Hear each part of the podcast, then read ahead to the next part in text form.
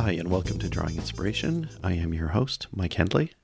In this podcast, I look beyond the easels, the sketchbooks, and the iPads to discover what it means to be an artist.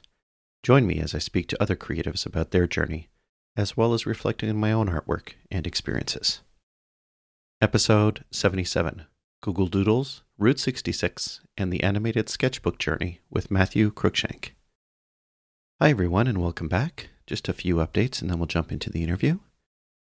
There's an important day this week for Star Wars fans, and that is May the 4th. Always fun to celebrate that. But there's also another significant day for me and the podcast, and that is May the 6th. And it was three years ago that day that I launched the first episode. So it's an important week. I wanted to just mention that and thank all of you for following along in my journey and sharing yours with me and being part of these conversations. I've uh, thoroughly enjoyed connecting with everyone my guests and the listeners of the show as well.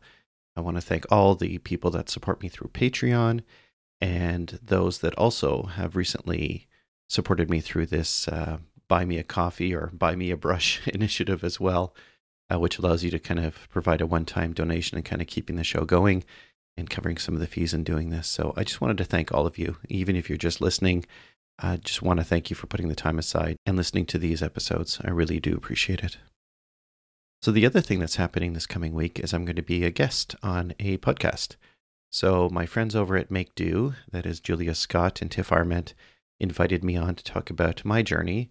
And we have a wonderful chat. I'm not going to spoil anything, but uh, you have to go and check out Make Do. I'll provide a link in the show notes. So, it will be episode 102, which comes out this week just after uh, Drawing Inspiration. And I encourage you to check it out. We, uh, it, it was a lot of fun. I really enjoy their podcast. It is, um, and every time it comes out, it goes to the top of my feed so I can listen to it immediately. I just enjoy their honesty, their creativity, uh, their insight. It was uh, it was so much fun talking to to both uh, Julia and Tiff. So uh, please check it out and uh, let me know what you think. So I've been working through doing some more artwork. I think I've been really productive lately. When I was looking at my Instagram feed, and uh, looking between the last show and now, I've done quite a bit. So I've been really enjoying sketching with these micron pens um, and using 005 with the sepia ink. And then after I do a quick sketch with no pencil, once again, just trying to work on sketching straight to ink and then coming at it with some watercolor. It's been a lot of fun. I've been uh, trying to be loose at times, and other times I'm trying to get a little bit more detail. And it was, I just, I really like this. It's a small little sketchbook I'm using and uh, it's an A6 size, which is pretty tiny. And I'm able to throw some of these images in, like the uh, the frog and the butterfly and the mouse in the tulip. All of these have their own little challenges trying to get those water droplets on the tulip, or trying to. The frog and butterfly are something I put together myself, and so that was kind of fun to mix those two colors and have them complement each other, and getting some of the shadows right. So that was kind of fun. I also did a butterfly and and for some people, the firefly larva that I did was maybe a little bit too much, but I just thought this was a beautiful little insect. Uh, it was really tiny. It was like maybe 10 millimeters long, but I had no idea it was a firefly, and I love fireflies.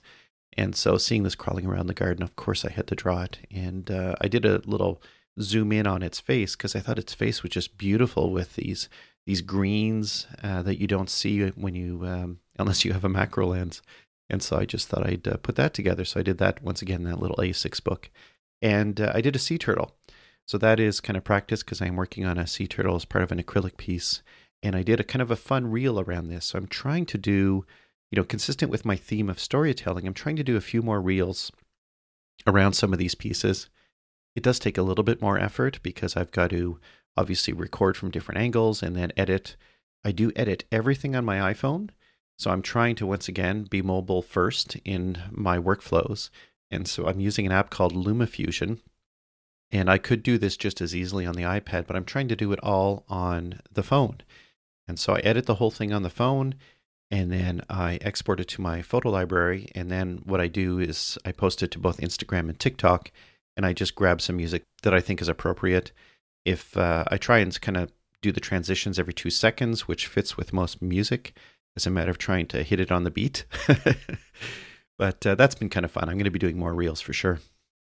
And the other thing I'm going to be working on this week, you're probably going to see in my feed, is I primed some some uh, paper in that sketchbook, that A6 sketchbook, with acrylic paint. Just a really light wash, um, and then I'm coming at it with some gouache on top, a little bit of transparent watercolor, but mostly gouache. And uh, we'll see what comes out of that. So uh, keep an eye on my feed. I'm going to uh, see what I can do as a matter of using this kind of custom background and then hitting it with gouache and, and watercolor. So, and obviously, I've been doing more entries in my perpetual journal since the last episode. I did a pussy willow and a pasque flower, which came up this week. So you can check those out too. The pasque flower took me so much time trying to get the colors right on them, but I mixed uh, three different reds or two different reds and a magenta, trying to get the, the color. And I brought in some white gouache at the end, and that was a lot of fun. That was quite a challenge to do. So I'm still planning to do some more live draws. I didn't do one this weekend, but I, I am planning on doing more on both YouTube and Instagram. I think I've got it set in my mind the kind of things I'm going to do. I'm probably going to go in and do some of the live draws on Instagram where I'm just kind of working on something and I just want to work with you and you work on your stuff, I work on mine, and we just uh, kind of work through the chat and I can talk about a few things. So I'm going to do more scripted items on YouTube. I'm going to do uh, a piece about my drawing kit, my painting kit. I've also got a couple of instructional videos. I'm not going to say training or teaching, but I'm going to try and move in that direction. So I have some of those I'm working on as well. So if you subscribe to my YouTube channel, then you'll get updates on that as I start to push out some of these videos that are not live drawings.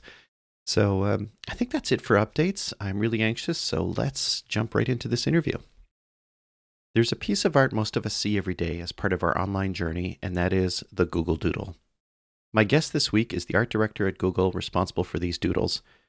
When I was contacted to see if I was interested in having him on the podcast, I jumped at the chance. He and his team have created over 5,000 Google Doodles enjoyed by millions, covering everything from special events around the world to Doctor Who and people like Stephen Hawking and Jane Goodall.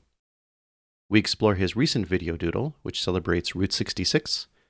We also talk about his personal journey from Warner Brothers to Disney and now Google. To talk about his creative journey, I welcome to the Drawing Inspiration podcast Matthew Cruickshank. Hi, Matthew. How are you? Hi, Mike. Very pleased to meet you. I'm very happy to be here.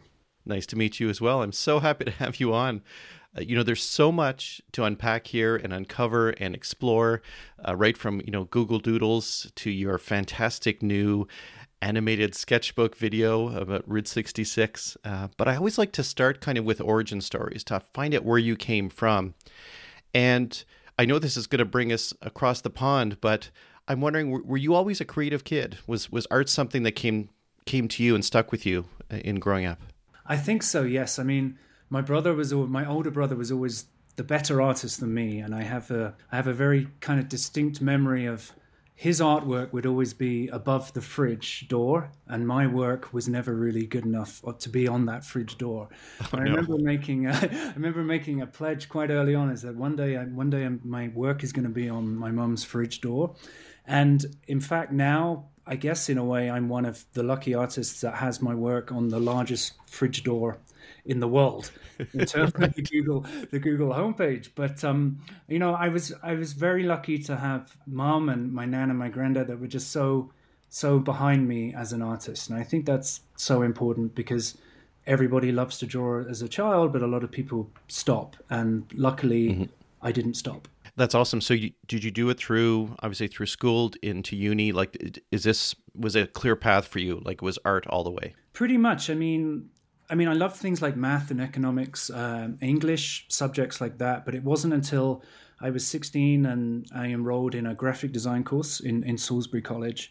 And I really couldn't believe that this is what I got to do all day, every day, instead of just one class per, per semester or something.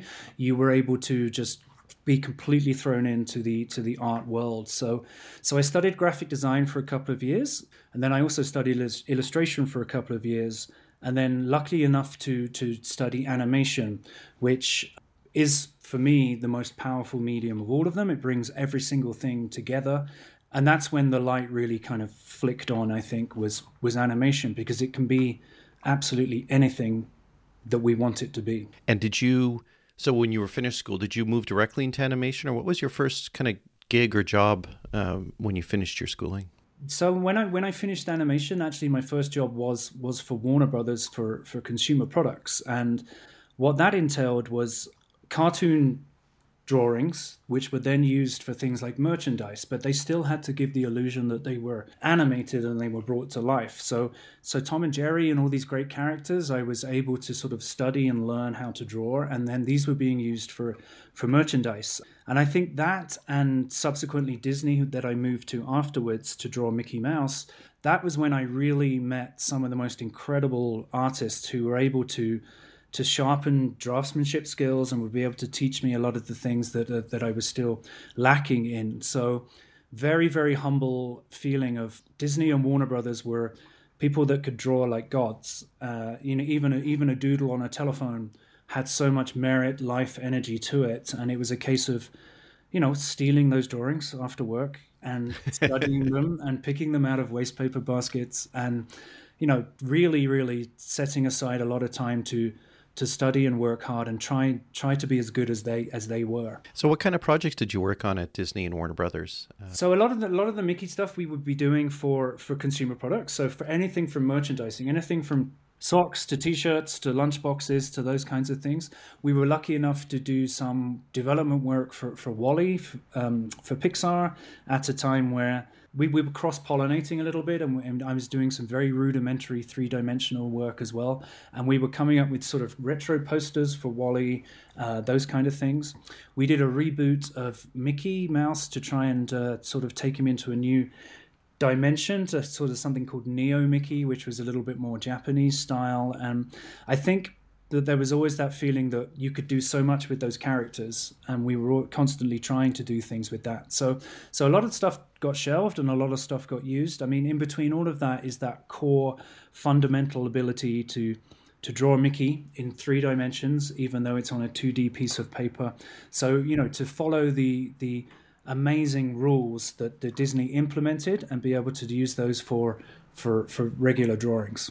So, what kind of lessons did you learn apart from being able to draw Mickey in three dimensions? What kind of lessons did you learn in working in those two industries? Um, what did you pull from that that you applied then at uh, Google and and you know stuff that you did afterwards? Yeah, I, I mean, for me, it was more more all the processes that I that I learned in terms of not really necessarily the end product, but the processes that people. Um, I had a tutor called Frank Espinosa at Warner Brothers, but he had come from Disney, and he was someone that really wanted to pick apart the technique and the process about how you even begin to do uh, to tell storytelling in one clean clear shot. Even if it's for a t-shirt or a lunchbox your storytelling and your staging really has to be really strong. So i would make sort of 20 drawings and then he would pick one out and then we would go back over that. We would flip the drawing. We would look at other ways to tell the story. Something very simple as uh, you know, Jerry trying to steal some cheese while Tom isn't looking. But you could stage that in six or seven different ways. Would it be readable to the audience? Would they understand what was going on in, in an instant?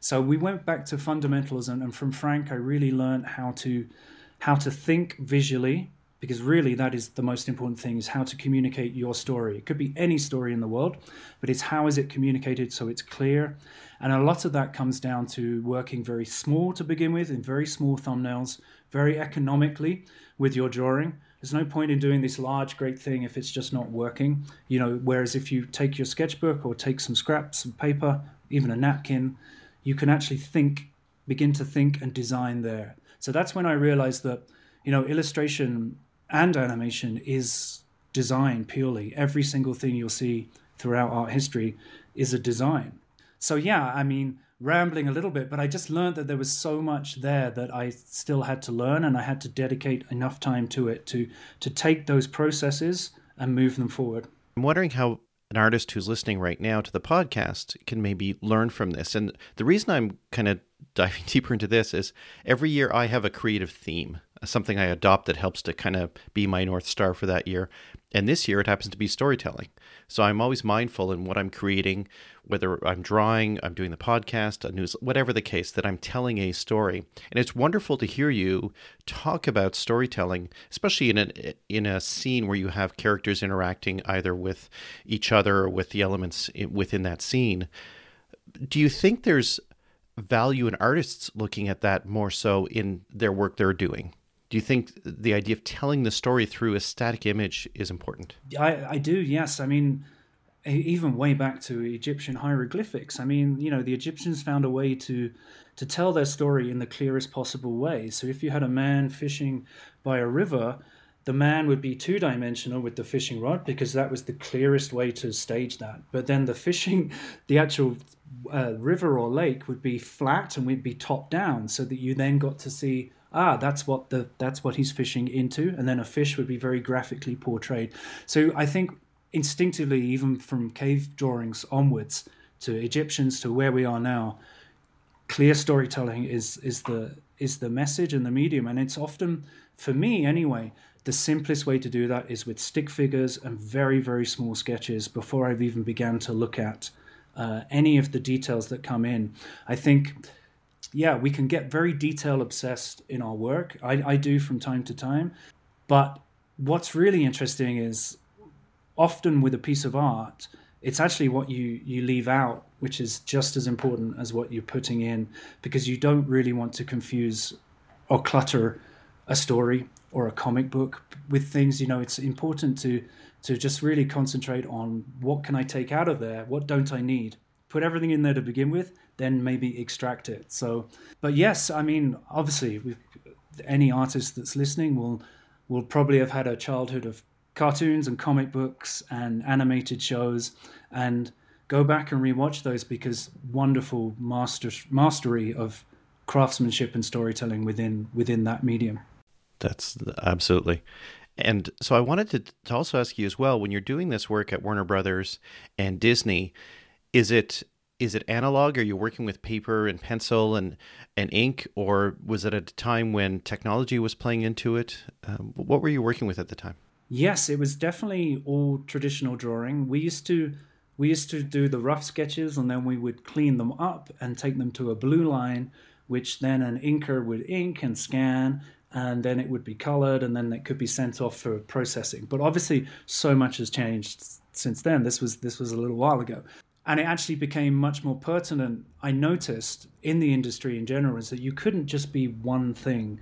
And I think it's really important for people listening is that you can be anything, you can be versatile, but try all these different mediums because I think it's going to really help you in your career. So, you know, Photoshop and Illustrator and using Flash and other animation programs are, are really, really important, as well as the drawing, because you can then you can be master of your own destiny really you can start with your sketch you can take it all the way through to execution some of the work i see now on you know within tablets and photoshop is just you can't tell if it's real or if it's not anymore. And uh, you know that's an interesting conversation in itself. But mm-hmm. I think it's I think building up your skill sets in these different ways is is really really important.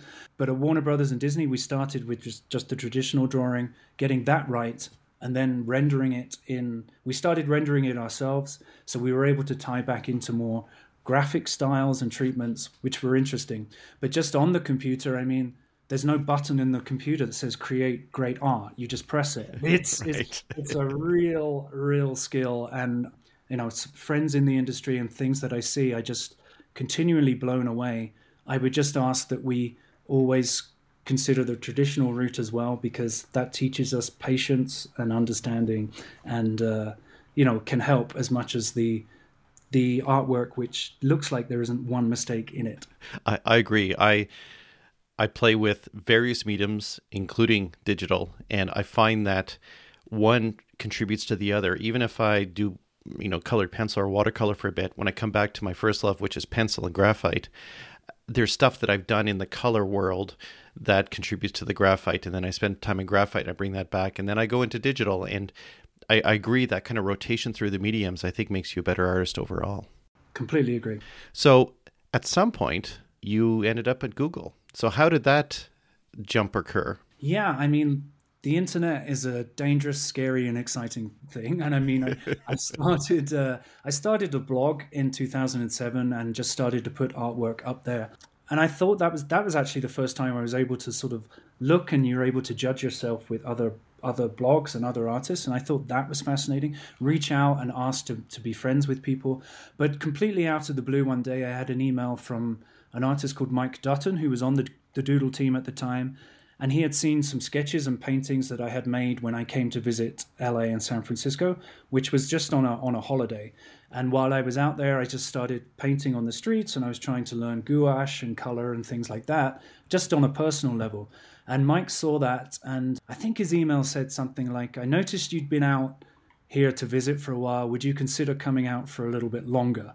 So it was sort of like the Shawshank Redemption thing where Tim Robbins asks Red or uh, Morgan Freeman if he's prepared to go a little bit further.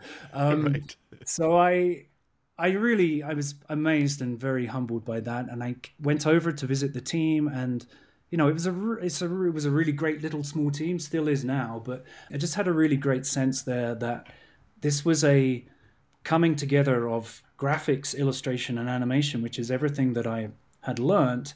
And I was getting quite frustrated not being able to show animation or do more animation. And I think that that was a vehicle for that. Had absolutely no training in interactive little video games where, where I was going to learn so much subsequently from the engineers at Google. And it just felt like after maybe 18 years in, in London, it felt like a change to come over to look at California. I mean, where do you go in California? And Like the fauna, the landscape, it's the color and the light, all of that stuff just really drew me in.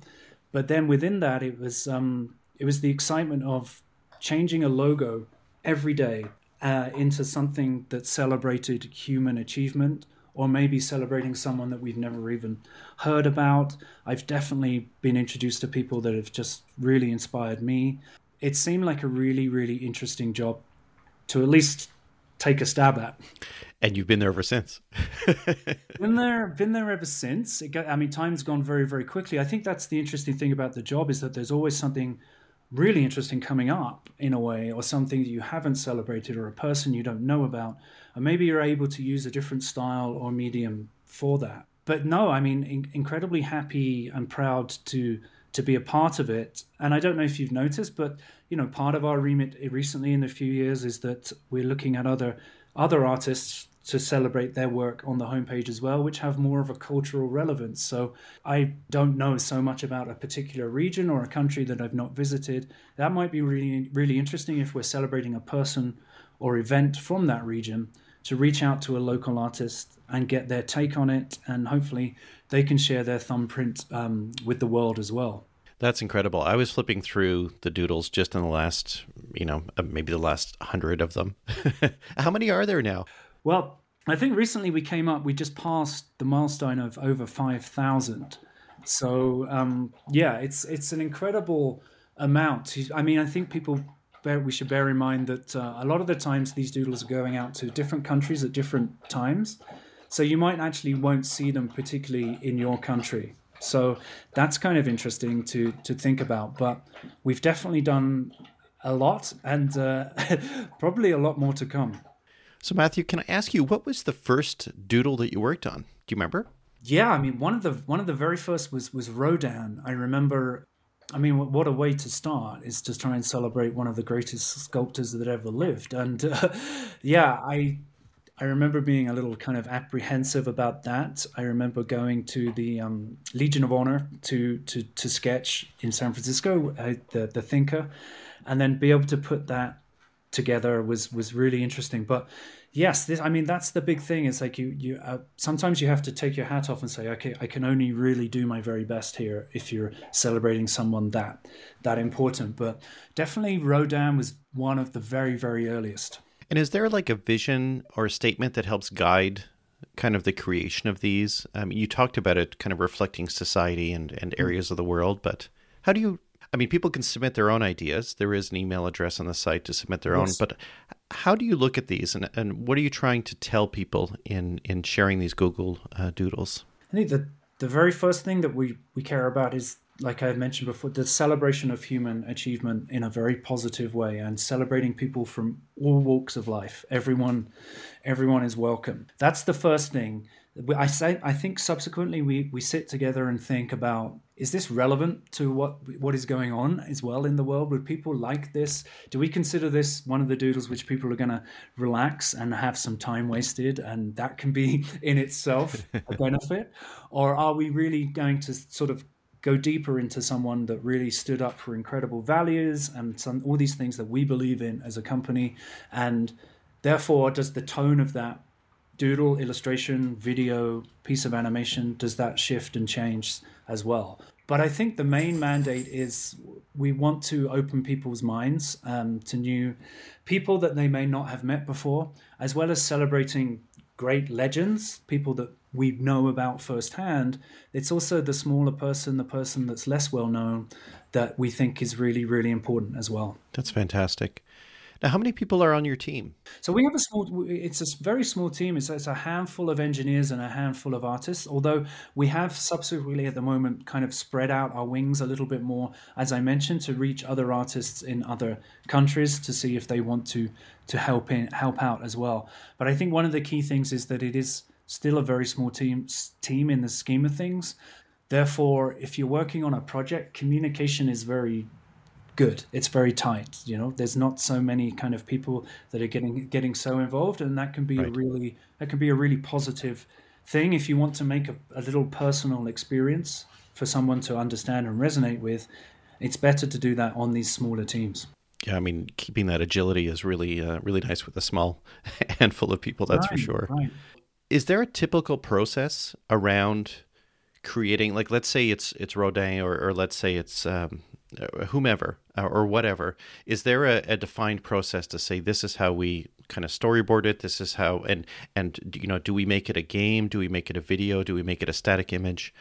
Is there a, a process that you've kind of uh, went with on a regular basis in doing these? Yes it is always a little bit that it's stuck together with sticky tape behind the scenes for each of these things because otherwise that wouldn't be interesting for us. But we will have a look at if something something we haven't celebrated before that we want to go a little bit bigger on, then we will take that more into an interactive, and that requires a little bit more of a of a team ethos. Uh, if it's re- if it's a static or an animated doodle, then often we we do the napkin thing that I spoke about earlier is that we will meet once a week and depending on who's working on what project, they'll show two or three quick sketches of compositions of design of different ways that they could take things. So that's something that we we look at and then if we're going to make it a much larger project, then we get more eyes on it and then we decide whether this is worth waiting another 6 months or waiting another year for because I don't know if you tend to notice, but we we like to look for birthdays or actual kind of dates of events because we think mm-hmm. that you know that sort of makes the most sense.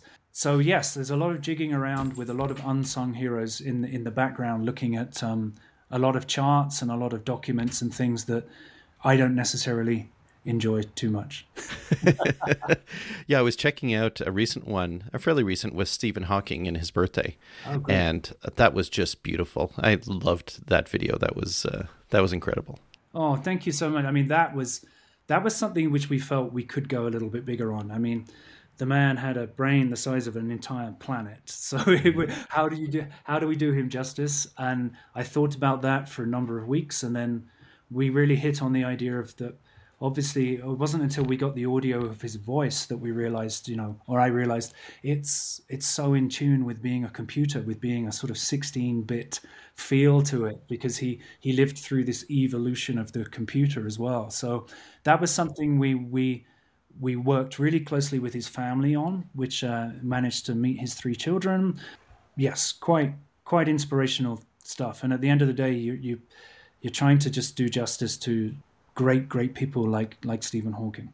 So, are there other doodles that you've worked on that are really memorable for you um, in, in all the years that you've been there? The one that I tend to go back to every now, most of the time, is the Doctor Who doodle, celebrating 50 years of, of Doctor Who, because my then boss at the time, Ryan, said to me, um, "Oh, Matt's English, so he'll do it." That that was it. uh, um, and that was that was really great fun because we were able to to contact the BBC and get some of the archive audio and sound effects. We were using like original sound effects from the show to put together into this very silly idea that we had of um, the Daleks stealing the letters, and it was up to the user to to bring them back together. So that sticks in my mind. We did an Earth Day a few years back with Jane Goodall. That was really really interesting. She managed to we managed to meet her and she we only spent an afternoon with her, but she narrated her her life in an hour and a half and there was just so much that we could take out of that and put that into a small little animated uh, film, you know, because Earth Day is incredibly important to us and to all of us moving forward. So, um, someone like Jane, it was really incredible just to have her experience and expertise on that, and showing her little character designs of saying, you know, this is what I what you, I, this is what you're going to look like, Jane. She was like, great. um, so yeah, those are a number of them, but it's often as well the little small static ones that come out that are are really interesting. I did one for Gabriel Garcia Marquez, A Hundred Years of Solitude. Got to celebrate one of my favorite books with with just a, a, a kind of lush illustration and then a tiny little bit of animation as well. Animation is fascinating because it's just as a medium it's too fascinating to to comprehend sometimes but sometimes it's about just the little things that are moving the the little subtleties and the little details that can really stand out. That's incredible. Is there somebody that you would like to google doodle that you haven't yet? Gosh so many so many people. I probably shouldn't say just in case we end up doing it. Um, and you know because that is important to us is that surprise of really mm-hmm. not knowing when you go to the homepage. But there are so many people that I that I would love to love to celebrate filmmakers through to to artists to even just some little events. But yeah i'm i'm constantly thinking about whether this would work and whether that was the right the appropriate thing or place for that person. You know rest assured fingers crossed we've got some canadians and some american doodles coming up.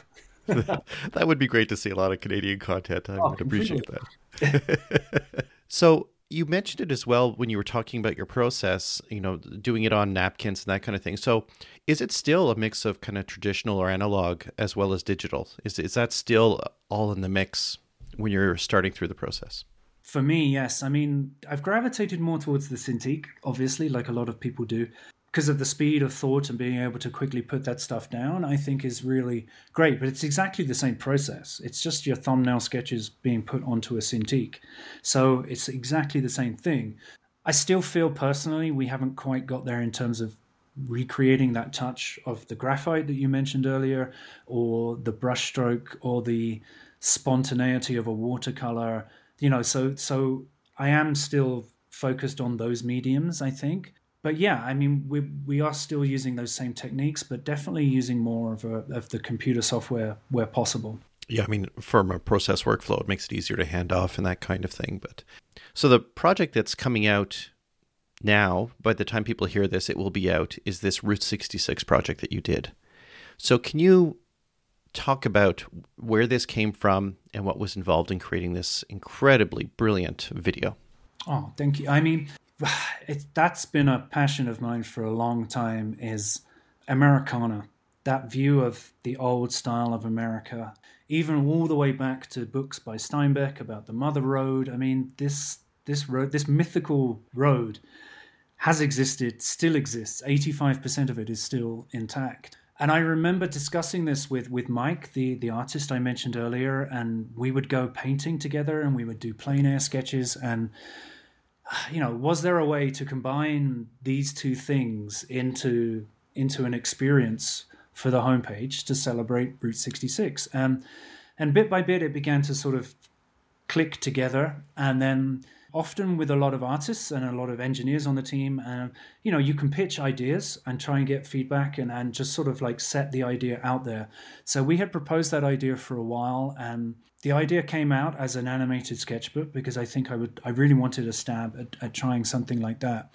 So it was greenlit, and I was lucky enough to fly to Chicago and then do the drive back from uh, east to west. And I spent literally two and a half weeks pulling over to the side of the road and drawing and painting whatever I saw come along, getting completely lost, meeting incredible people, you know, I was really struck by this melancholic colic beauty to it now. There really, really is. It's like this thing is frozen in time, but it's still there and it's still breathing and it has developed into something else, you know. So these abandoned buildings and these old rusting cars and carcasses of cars and you know just there uh, was just was phenomenal. And I would try and record that as quickly as possible, knowing that I only had you know, I was trying to do a couple of hundred miles a day plus the drawings and, and that kind of thing. I mean, impossible to put it all into one one film. Obviously, that's why there are hour and hour long films about it. But yeah, essentially the idea was pitched. I was able to do it, and then I made ninety percent of the artwork in that two and a half weeks. Wow! So there's over over a hundred paintings and sketches, more than could ever fit into the actual doodle. Just because I thought I don't know if I'm ever going to have this opportunity to to be paid to do something like this ever again. Should I even come back? You know, should I just rent a? Uh, should I buy a little shack out there and no one would come and find me?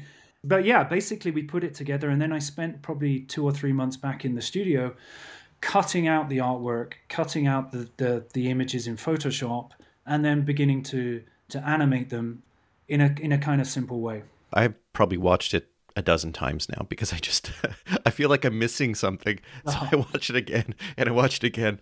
Uh, I just think it's brilliant. I love the animation, and and so the artwork that we're seeing is artwork that you created on the road, and then the yeah. animation you've I mean you pull it into Photoshop, you cut it within Photoshop, right, and then you animate it that way. How are you? What tool are you using to animate? Like what what is kind of the go to tool? I'm just curious. Well, I mean, I think each person has their own preference, I think. But um, right. you know, Animate CC or Flash as it was then before it just yeah. recently changed. I just love I love Flash for its simplicity. Um, I'm able to get some quirkier timings in there than perhaps I could with with Photoshop. Obviously, being able to scan a lot of textures in there as well really helped. But um, you know, with animation, for me, it's still a, a, journey of, of learning, trying to learn every day because it is such a fascinating medium. But there are so many different ways to animate something, you know, that, that, uh, I often got a little lost within that. But what I had noticed on Route 66 is that so many things happened on that journey and on that trip.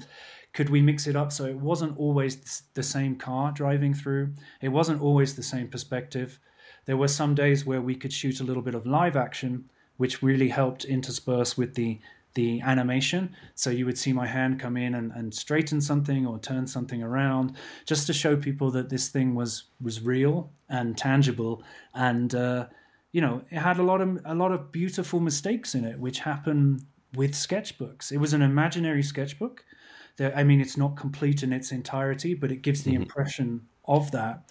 And within sketchbooks, I think there should be a sense of freedom for people uh, a less of a sense of pressure. It's not a portfolio, it is a sketchbook. You know, you're going to take U turns, you're going to get lost, you're going to make mistakes. And I think there's some of that in those paintings.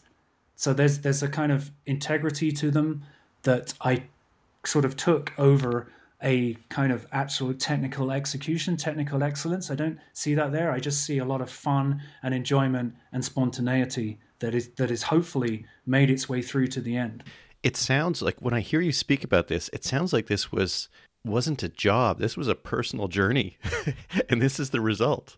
Oh, that's no, it's so great that you say that because I think it's probably the closest that I've come to to a thumbprint on on, on a bigger scale for people to enjoy. And I think every artist is is really looking for that is you know creative freedom within a commercial industry so there you know that's that's the thing it's a very short small little film but it has more of my thumbprint than anything else that i've that i've ever done because it ties all the way back to to drawing and to sketchbooks and to the things that we keep on the side which are really valid art forms in themselves. So let's just try and let's just show the sketchbook and not worry about the fact that it has imperfections to it was a driving factor.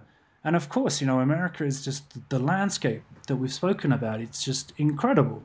The significance uh, the you feel so insignificant driving down these tiny tiny little roads with these giant mesa and mountains around you and quite quite incredible really. The sketches are incredible what were your tools in doing that did you have um, did you have a go-to as a matter of the book that you were using or the pens or the the washes so what was your kind of on the road getting dirty with analog kind of kit that you had so I always keep a kit of uh, a lot of 2B pencils. I think 2B is still probably the most versatile out of all of the pencils. Absolutely. Um, yeah, to be or not to be, right? Um, I had some, a lot of gouache. I mean, gouache is my sort of go to medium because you can thin it out like watercolor as well, or it can be a lot thicker. It, it dries nice and quickly, so you're able to, to sort of go over that. So, a basic set of, of gouache paints. And then yeah, in terms of sketchbooks, I would just use regular, honestly, regular sketchbooks, even scraps of paper. I had an old sketchbook which I just liked the texture and the, the teeth of the grain. So it's not always the, the, the expensive materials. I've often found if I buy expensive materials, it puts a pressure on me to to actually do something good. And I think the more you can relieve that with honestly tissue paper, scrap pieces of paper, even cardboard, those are things that are going to allow you to have more of a carefree approach to it. So, so yeah, cheap watercolor paper. Yeah, and that's pretty much what I took with me. I paint sometimes on basically just on my lap, but the great thing was that it, it was so hot in some areas that I was able to just sit in the car and paint something with the with the air conditioning on. But uh, yeah, I just I have a basic set of things and just a variety of brushes and the 2B pencil. I love that you did that uh, because I've been urban sketching for a little while. I have a little easel that I mount to my steering wheel. Um, wow. So in the Canadian winters, that's the only way to do it, or your watercolor's going to freeze unless wow, you add some so vodka to it. Is the brush sort of attached to your head? as you're driving along? no, I think I'd get fined with that. Uh, but it's, uh, but maybe if my artwork was good, the, the the officer would let me go but it's uh, I, I, just really admire that that it came from that experience, that it came from this idea of having a sketchbook with you, because I've had so many people ask me, and I'm probably going to have to do it in the next uh, week or two, but they want to see what's in my sketchbook. I mean, every artist is is at some point asked, "What's in your sketchbook?" and mm-hmm. these reveals that people are doing on various social platforms. I haven't done one of those, and I feel like I love seeing it. I love seeing people mm. flip through a book. I think that's wonderful, and I just love that for someone who's working at Google, who's leading the Google Doodles, that you took it upon yourself to do this and carry these analog tools. And I mean, do, do you have interesting? Were there a couple of stories or experiences along that journey that that stick with you? Yeah, I mean, many, many. I mean, it is a family show, so I am aware of that. but, uh, honestly, I, I mean, I got completely lost as well. I mean, that, I think the kind of adventure was in not knowing. So as well, you know, people would say, I guess, that I should be using Google Maps. Well, I tried to go, I tried to go analog on that. I mean, I remember being utterly, utterly lost in uh, Springfield, Missouri. I didn't know where I was, and uh, traveling further and further, and this this little track just got smaller and smaller, just rubble. and there's a, there was a man on a on a lawnmower on his sit-on lawnmower, and I stopped and I said, you know, hi, is, is this Route 66? And he said to me, boy, this isn't even Route 6.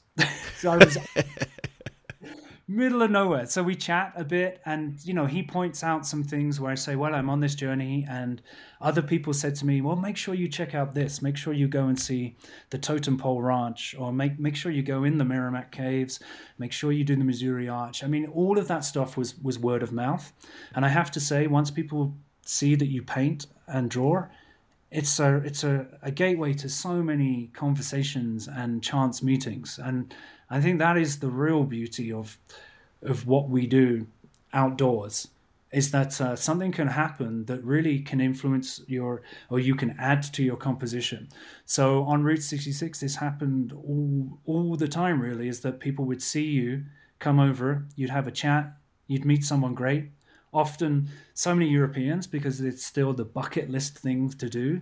So uh, you know met met so many new people who who said, "Oh, you must check out this or you must check out that," and and the next thing you've gone down a little kind of rabbit hole and you found something that you would not have known about. So when did you do your journey? So that happened in 2019, so quite a while back. So we waited a little while for, for it to launch. Um, it seems to make sense now, seeing we're getting more into the holiday season as well. And as you know, everyone took a kind of uh, I took a break the last couple of years, yes, and um, that was a time that we I was able to sort of finish the project properly, and then we were able to shelve it, and we were looking for the most appropriate time. So, yes, um, September 2019, I, I, did the journey, and like I said, two and a half weeks for the two well, 2,500 miles. Can I ask you maybe a, a high level question? I mean, you met a lot of different people off the grid kind of different experiences. You know, as a Canadian talking to somebody who's in the US, what do you feel about the American culture at this point? Having been through that, having interacted with people, had conversations along Route 66, how do you feel about where we're at? I know it's a different state now. That's mm. why I hmm. was asking you when you did this in 2019 versus the state of the world and the mm. climate and everything now. How do you feel about things? I mean, in in one aspect, we love to reminisce, and part of Route 66 is the nostalgia aspect of when times were simpler, so to speak. So when I think about my job now and what I represent at Google, it's that you know we want the internet to be a place where uh, for learning, for good, for all of those things. And I think sometimes somewhere along the way, maybe the scale of things and the magnitude of of what can happen on the internet and how information is shared can be really, really overwhelming. You know, we really, really want, where possible, to show the truth. And what I saw on Route 66 was the the most truthful people really. I mean when i was in chicago we went out a couple of nights before i started the journey and we were in a, a kind of bar music bar and there's a there's a picture on the wall that says um, there is still kindness and goodness. And it's funny because it really stuck with me all the way through the trip right the way through the other end is that everyone i met just had those virtues really. It's it's more there's this whole world that's still going on out there that we love and can be off grid and that's where sometimes the purest things are. Also you know it is the most sort of um, googled highway in america as well. So people are really interested in that aspect of it and i, I think it might harken back to what what i tried to achieve with the doodle which is a sense of going back to basics and I think that that's what Route 66 had. It has all the craziness and all the fun sculptures and all the kind of wacky people and and but it is I don't know, it felt I, I felt like a very true rewarding experience. And so with this push towards in social media there's there's a I think a push towards video, more video. Do you think that that's going to impact the doodles moving forward? Do you think there's going to be more video doodles. Do you think because this push uh, into video from other social media platforms mm. will have you thinking, you know what, we're going to do more static? Like, how does that play into your mind as you're looking at these projects you have coming up as to whether they're video, whether it's a game, whether it's a static image? What's your thought on that? I hope so. I hope so. I mean, I think that's something we're excited about is is making more sort of longer form things as well as some shorter form experiences, which might be a little tricky with video. But um, uh, we'd love to do some more more things with music. We'd love to celebrate lesser known events, maybe with with some kind of long form video doodle. I am interested in is it live action or is it something else? Do we take it in, in a different direction? Is it a paper cutout? We don't know. Is it 3D? Yeah, we're unsure of that until the vehicle for that thing comes along, and then it makes sense to do it in that specific way. But I definitely, I definitely am seeing shorter experiences can be really impactful as well. Is there a way that we perhaps can use these new mediums, but in shorter form? And again, goes back to that that napkin idea about shortest, sweetest, most clearest messages that, and the way that we can convey them. And it doesn't really matter what that medium is in, as long as we very clear about things. I mean, as a kid, to see commercials growing up as a kid in England, to see these little 10, 15 second commercials, but there's a whole world in there that they managed to pack in, and it's so clever what they did. So perhaps Perhaps that's an avenue or a route that we could look at. You may notice with Route 66, it's the Bobby Troup track, which we were very lucky and happy to to get. So once you have a music track, you're kind of setting yourself up for three minutes, two minutes thirty. It really is kind of you know maybe not worth delving into it because people will want to listen to the to the song to the track. So that in a way can that can sort of drive some longer form things. So hopefully we can we can work with some musicians in the future as well. Well, would we ever see Google Doodles in a VR or AR experience? We did do one doodle a, a little while back, which was in AR as well. So we were able to it was able to turn around. I think it was the Méliès, the the uh, the French uh, film director.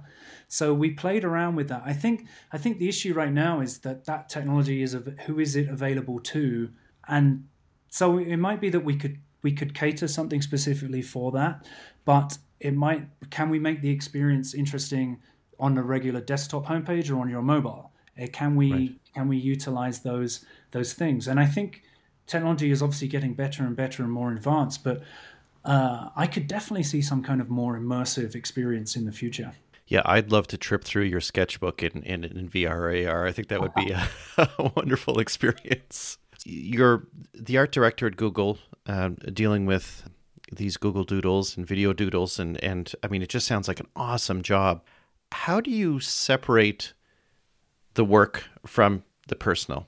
Are you still drawing and painting and sketching in your spare time on the weekends, or does yes. it become too much? No, I I I am. I, I get I get sort of a little down if I don't draw even after a couple of days. That's probably the most that I would that I would go to. So I think it's very important to for me to do it just as a as a diary or as a, a recording device to to have some sanity in my life. It's one of those things that makes the most sense to me. 66 was a probably merged the lines between personal and professional, I would say.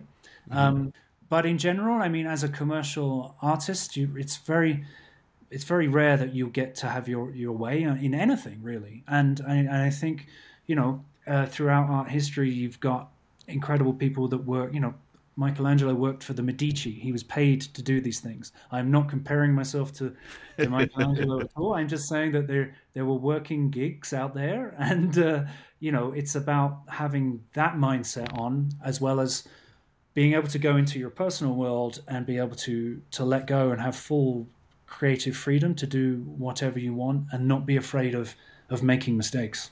So, in doing whatever you want, are, are there things you want to try personally? Are there things that, that have you curious that you want to experiment with? I'd love to try a, a mural. I really, I realized that I haven't done that. Living in San Francisco, there's some incredible murals around. I wondered if I could persuade someone to let me try something really large. A lot of street art is very compelling and interesting, and it has a has a direct connection to the community, which I think is really important. So I would love to try that more. I have some leftover steel from my garden, giant bits of steel. I'm wondering if I can get someone to come along with an acetylene torch and try some kind of abstract pattern in that. So those are probably two things that I'm thinking about for now, as well as you know continuing to try and record as much of, of, of, the US as I can. Really, I would love to to keep going with that and to get better or get worse, but either way, share that experience of visualizing it. My my tutor Peter Parr back in the animation class, there's something that I've never forgot where he says, you know, as soon as you sit down to draw, you're reaching out with these tentacles in your head to touch the surface in front of you, to then come back to record it, to edit out the things you don't want. Uh, it's so essential and it's such an interesting feeling. It's like if can I keep reaching out with my forehead tentacles as long as possible to to to capture this stuff. I really feel like it's uh, that's something that is very important to me. That's wow. That visualization really hits home with me that idea of tentacles reaching out and grabbing that world around you. But I have a question around that. What if you do sit down and you're expecting the tentacles to go out and they don't? So you've got creative block. Right. How do you address that? Do you have any kind of tricks or strategies around that? Yeah, I mean, some days I really don't get going at all. I'm I would revert back to the thumbnail sketch as well. It's like I've seen something and I want to paint it. What what I should have done in hindsight uh, or, or some of the best pieces that I've made or that I've been happiest about are elements where I have done a very small little thumbnail sketch to begin with, just to break down what's in front of me into its simplest, simplest core shapes. And if you're if you're drawing it very, very small, you can't put any detail in. And I've often done that, and I've had more interesting little thumbnail sketches than I have larger pieces. So what I've done now is try and do now is try and take take this very small sketch and then with the passion and the excitement and almost like the not thinking about it aspect translate that into the into the next piece you know? At, at graphic design college we would do that and then you would blow up on the projector you would blow up your tiny little thumbnail and then you would trace around that. So at least you kept some of the core composition for your final piece. Now that's very difficult to do when you're in the middle of nowhere but I still try and still try and take that process. So if I ever get the writer's block, I will revert back to, like I said, the stickmen or the very basic components and just try and work on that. I, I never really thought about that. I mean, you, you, you try and you know blur your eyes and squint your eyes and and trying to capture a scene, but the idea of of doing really really tiny storyboards, that's I I'm gonna have to think about that one because I I often get stuck because I do a lot of pencil work and I love detail. I saw your detail. Yeah, it's great. I mean, Thank yeah, you. You, have, you really have an eye, but I don't think you're killing what you're doing either. I think you kind of knowing when to stop. Monet said the great, his greatest skill was knowing when to stop, which is incredibly humbling of him. But you, you know, I think sometimes I can go too far and completely overcook something, and it's just it's that it's finding that balance. And often those little simple sketches are gonna are gonna help you with your larger piece. I'm gonna have to listen to this episode, I think, two or three times because oh. you really have some really good nuggets here for I think the artists listening and, and trying to move their craft forward. Can I ask you, in looking back on your career, is is there one or two things that you think have had the largest impact on your success? An event, a person, something somebody said? It does go back to the to the tutors because I do think sometimes when you get out into the industry, sometimes it can be a little bit lonely, and I think because it is art, there are certain kind of stigmas that are surrounding it in terms of it is quite competitive and perhaps people may might be not trying to help as much as possible. That never really happened to me, but I've always kept the advice of my my tutors. One other man I must mention is, is Oscar Grillo, who is an Argentinian artist who's now retired but lives in London. And I met him, I think, when I was pretty burnt out as an artist. And he just reinvigorated me and reset the the pilot light on me because just to look through his sketchbooks, just a, a conscious stream of, of of drawings and of imagination, he really made me sort of realize that that I, I, should keep going and he gave me like a second wind because I think a lot of artists do do burn out and it is for some extent quite a personal journey. So um, you know, I think having the, I think starting the blog in 2007 was kind of a seminal moment, really, for for my career because it just opened this wide, wide window in of possibilities and contacts. And you know, I look at all the social media platforms that we have now. Is just so many, so many choices to that, and not getting too pulled into this sort of liking thing and not being too worried about that because I think that can set its own set of, of, of issues. Um, just sharing the work when you feel you're ready to share it. Don't don't just feel like you have to put it out there because you've got to be I don't know productive or something. So, but I think I think blogs really really helped. I mean, I, I mean, still have my blog. I think I get four viewers a week, and three of them are me. So I mean, it's like every, everything moved on a little bit more in terms of how quickly people are showing. And it, it, don't get me wrong, it's very exciting. You know, I love scrolling through and, and seeing old artists and new artists, but I think just keeping it, uh, just keeping it in control can help a little bit. I, I'm really interested to hear your view on this bit because you're do, you're doing these amazing, you know, uh, Google Doodles. Millions of people are seeing them a bunch of opinions about whether it's good or bad. This maybe this imposter syndrome. I, I don't know if you have that at any point in time. You're nodding like yes. no, but... no, I'm definitely nodding at the size and scale of of of. Uh, there's no filter on it, right? To some extent. Yeah. I mean, I don't know if it is possible to please absolutely everyone, and I think that the the people that are listening, I think your art should provoke, and I think it should it's important to create discussions about it and for it to have content and to, for it to have meaning. And that's all i'm i'm trying to do or we're trying to do is is find that that space. But um there is a lot going on out there and it is it's it's very easy to be knocked back i think now these days. And uh, important to know that that isn't necessarily always your own your own fault it could be all manner of things that are happening to someone that might not like your artwork.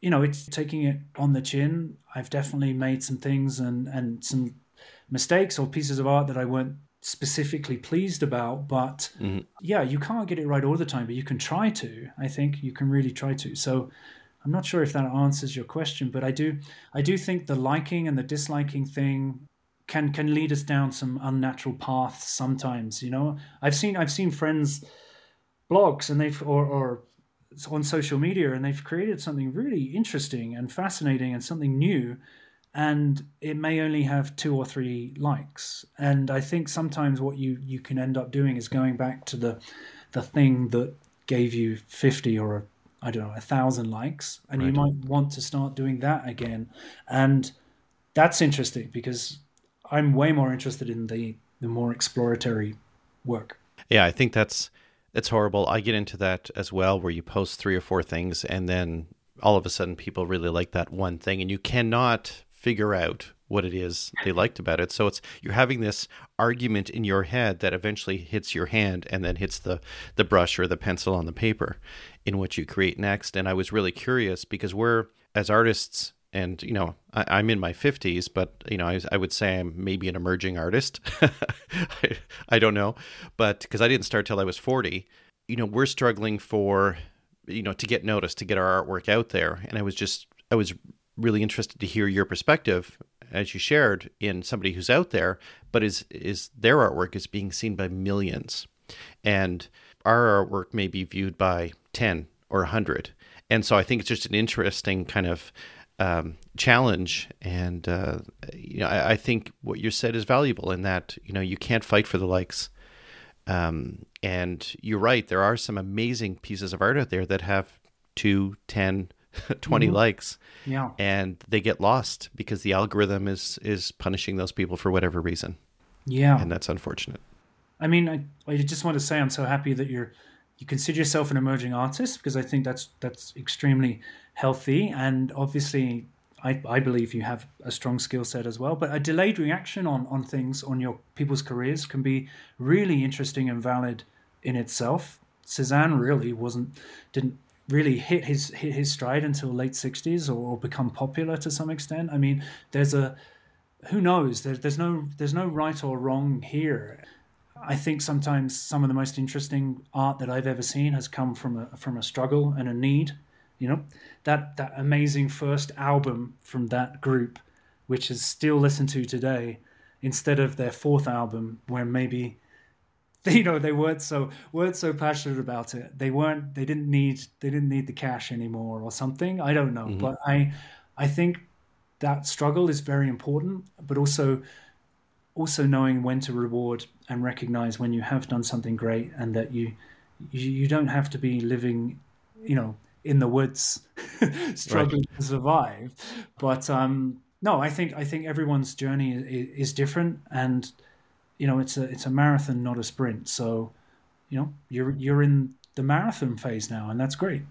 That's awesome. Thank you, Matthew. That's uh, that's helpful. I think a lot of artists will connect with that and be reassured that um, it, it, and it's hard too because when you're creating, you, you put a little bit of yourself in everything that you do, and people don't see that bit. People don't see the the hours up to it. They don't see, you know, when you were working on that that arm of that person that you're drawing that you were thinking about your mom who passed away or that you had a bad day mm-hmm. at work and people don't mm-hmm. see the emotion that you're embedding in your work so it, it is difficult sometimes when people say oh that's not great and and they don't mean you're not great they just it's it's okay it's okay to create yeah 100% the meaning that you it is ultimately your meaning that and if people don't see that then okay i mean not everyone is going to to see that. And the fact that you put something into it which meant so much to you, that's really important. I think we're still discovering secrets about artists from hundreds of years ago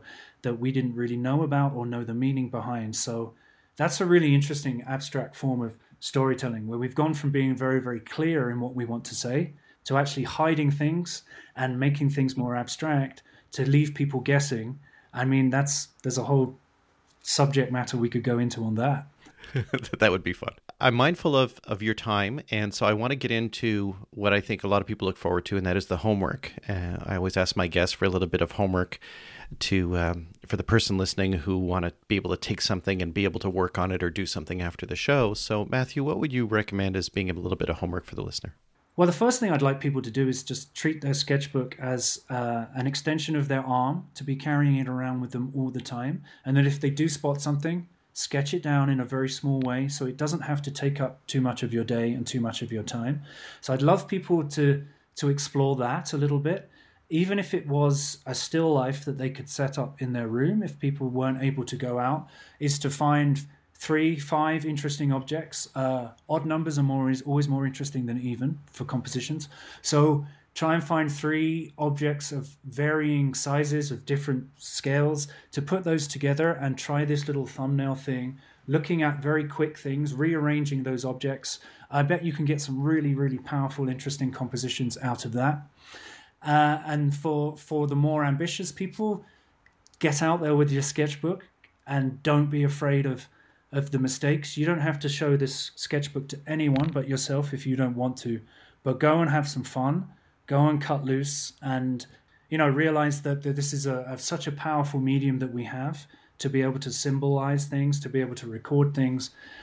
Just try and reach out with those tentacles out there, and uh, who knows, we might never see the results, but I think you'll feel the results in terms of wanting to to be alive and to keep recording and that sense of exhilaration that can come from being out there. And it's a beautiful time of year for many of us uh, to be able to get outside again and take in the sun and uh, uh, you know the smells and, and the wonderful experiences out there. I love that homework. I'm it, yeah, I'm going to be all over that. right, right after we're done, I'm going outside. so I'm going to include links to everything that we talked about uh, you know, we'll include links to some of the video doodles that we talked about and obviously to Route 66 as well. But I wanted to ask you, Matthew, where can people find you? So I am on Twitter. I should know what my um what what I would say is that please I need the viewers back at my blog. So if you want to go to yecrookedleg.com, that is my blog. I haven't updated the the style and format for 15 years. So apologies for that. But all the artwork on there is is artwork. So if anybody ever wanted to drop in there, and then that has my other details on there in terms of how to get in touch. That's fantastic. I will link to your blog. I will link directly to your Twitter as well and uh, people can go and discover you. And, and I'll link to the, uh, there is a Google Doodle page, which I'll link to as well, that has all of them listed. And then obviously I'll include links to some of the other ones we mentioned with uh, Stephen Hawking and, and the others too. So uh, this has been brilliant. I, I, mean, I could speak to you for hours. I know you're a man with, with uh, a tight timeline, so I do appreciate you putting the time aside, and I do appreciate you sharing all these stories and experiences and wisdom. Uh, I think the listeners are going to appreciate this. Duard, thank you so much. And hopefully, I can get up to Canada at some point. I'd love to uh, catch up with you and meet you face to face. But thank you so much for this opportunity. That's that's awesome. If you do make it here, I'm going to give you some homemade maple syrup that you can bring back. So perfect, perfect. That's awesome. Thank you, Matthew. Have a good one. Show notes, including links to everything Matthew and I spoke about, can be found at drawinginspiration.fm slash 77. If you enjoyed the show, please subscribe, share, and review wherever you listen to podcasts. This will help service the podcast for others to enjoy. Thank you so much for joining us this week. Be kind to yourself and each other, and keep drawing. Theme music for this podcast is Acid Jazz, provided by Kevin MacLeod.